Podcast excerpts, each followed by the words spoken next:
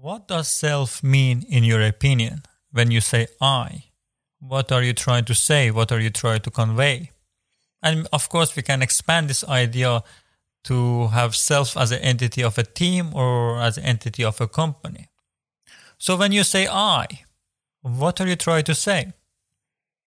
I think we can agree on this basic definition that self is everything who you are right now at this moment and everything you could be across the time.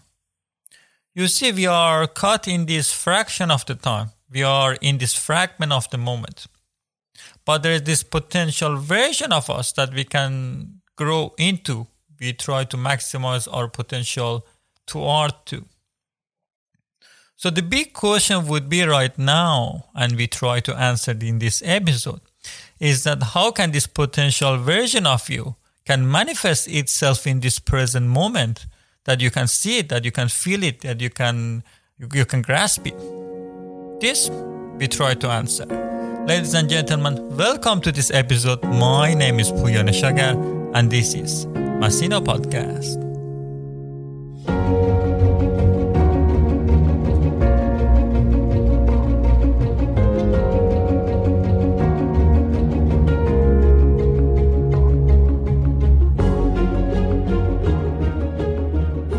To answer the question that we asked at the beginning of this episode, let's start by taking a look at some stories from World War and concentration camp.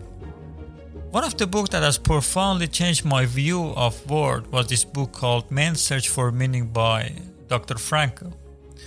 Uh, he he was a neurologist and psychiatrist, and he was a he was a prisoner in Auschwitz. And he was also a doctor there, and he was trying to help his inmate to navigate this difficult time.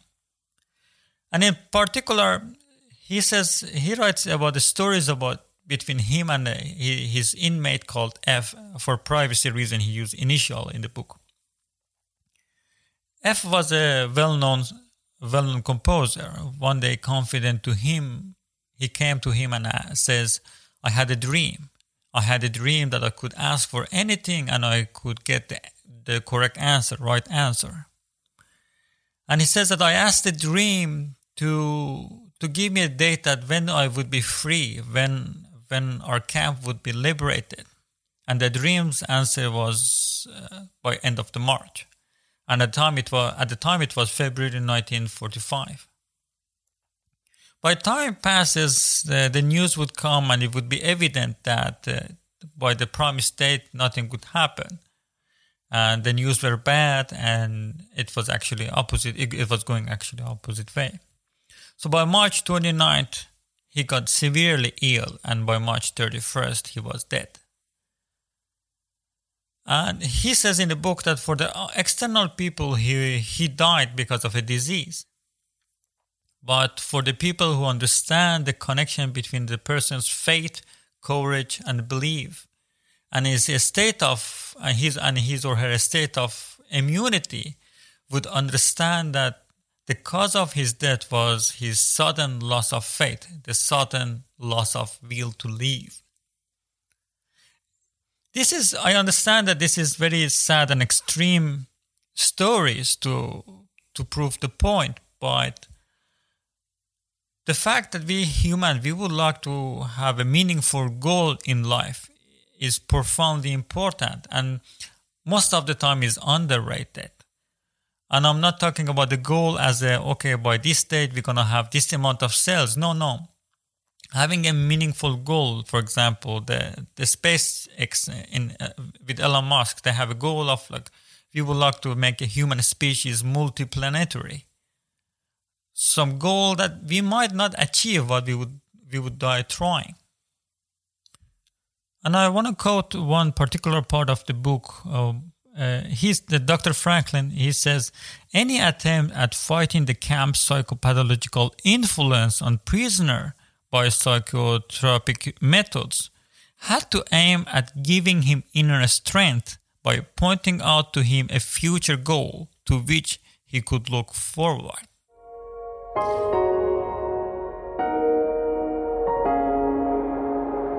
One of my favorite quotes is from Leonardo da Vinci that says, "Fix your course to a star and you can navigate any storm." And it's perfectly illustrating the fact that having a vision, having a meaningful goal in our life is not something new. It's something that we all need, not just because we would like to achieve them, but because it helps us navigate the difficult days. It helps us to to decide better, it helps us to navigate our decision-making better, because it filters the things that we shouldn't do and the things that we should do. No matter what successful company, a successful company that uh, they were successful in the long run, no matter what successful company or a team or a person that you study, they all have one thing in common. They all have a, a sense of mission, a, a sense of vision, a meaningful goal, a meaningful cause to them. The, the cause or the goal may be so big that they didn't reach it at their lifetime, but is is something that they thought is worth trying, it's worth aspiring to. Let's take a look at, for example, Toyota, where by far is one of the most successful car manufacturer. If you study their principle and the way that they operate, the first one is the sense of purpose and mission, mission statement in the company. Everybody has a sense of purpose other than taking a paycheck. Uh, I highly recommend to read a book called Start With Why by Simon Sinek. And in this book, he talks about every company knows what they're doing. Everybody, most of the company knows how they're doing it, but rarely there are cases that the company knows why they're doing. And the why is the cause, it's a purpose, it's a vision. And he t- talks about, for example, Dell, which is a company, a, co- a computer manufacturer. What they do, they say that, okay, we are a computer company. And how they do it by making a computer thin and light and aluminium or fast processor or something like that. But, and it talks in advertisement, and you can expand this idea to the car manufacturer or or any other type of company that in your industry exists. But let's take a look at Apple, for example. It's easy company to compare to the Dell. So Apple, instead of starting with what and how, they start with why first. No matter what they do, they challenging status quo and they try to think, think different. They try to be courageous in their decision making. How they're doing it is by designing user-friendly products. And what they're doing is that they happen to be a computer company and design company.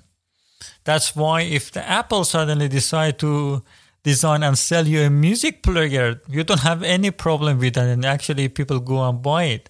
But for example, if Dell suddenly makes it and they attempted the, to make a music player, nobody nobody would buy it. It turns out that people would buy why or cause more than what the, the company is selling.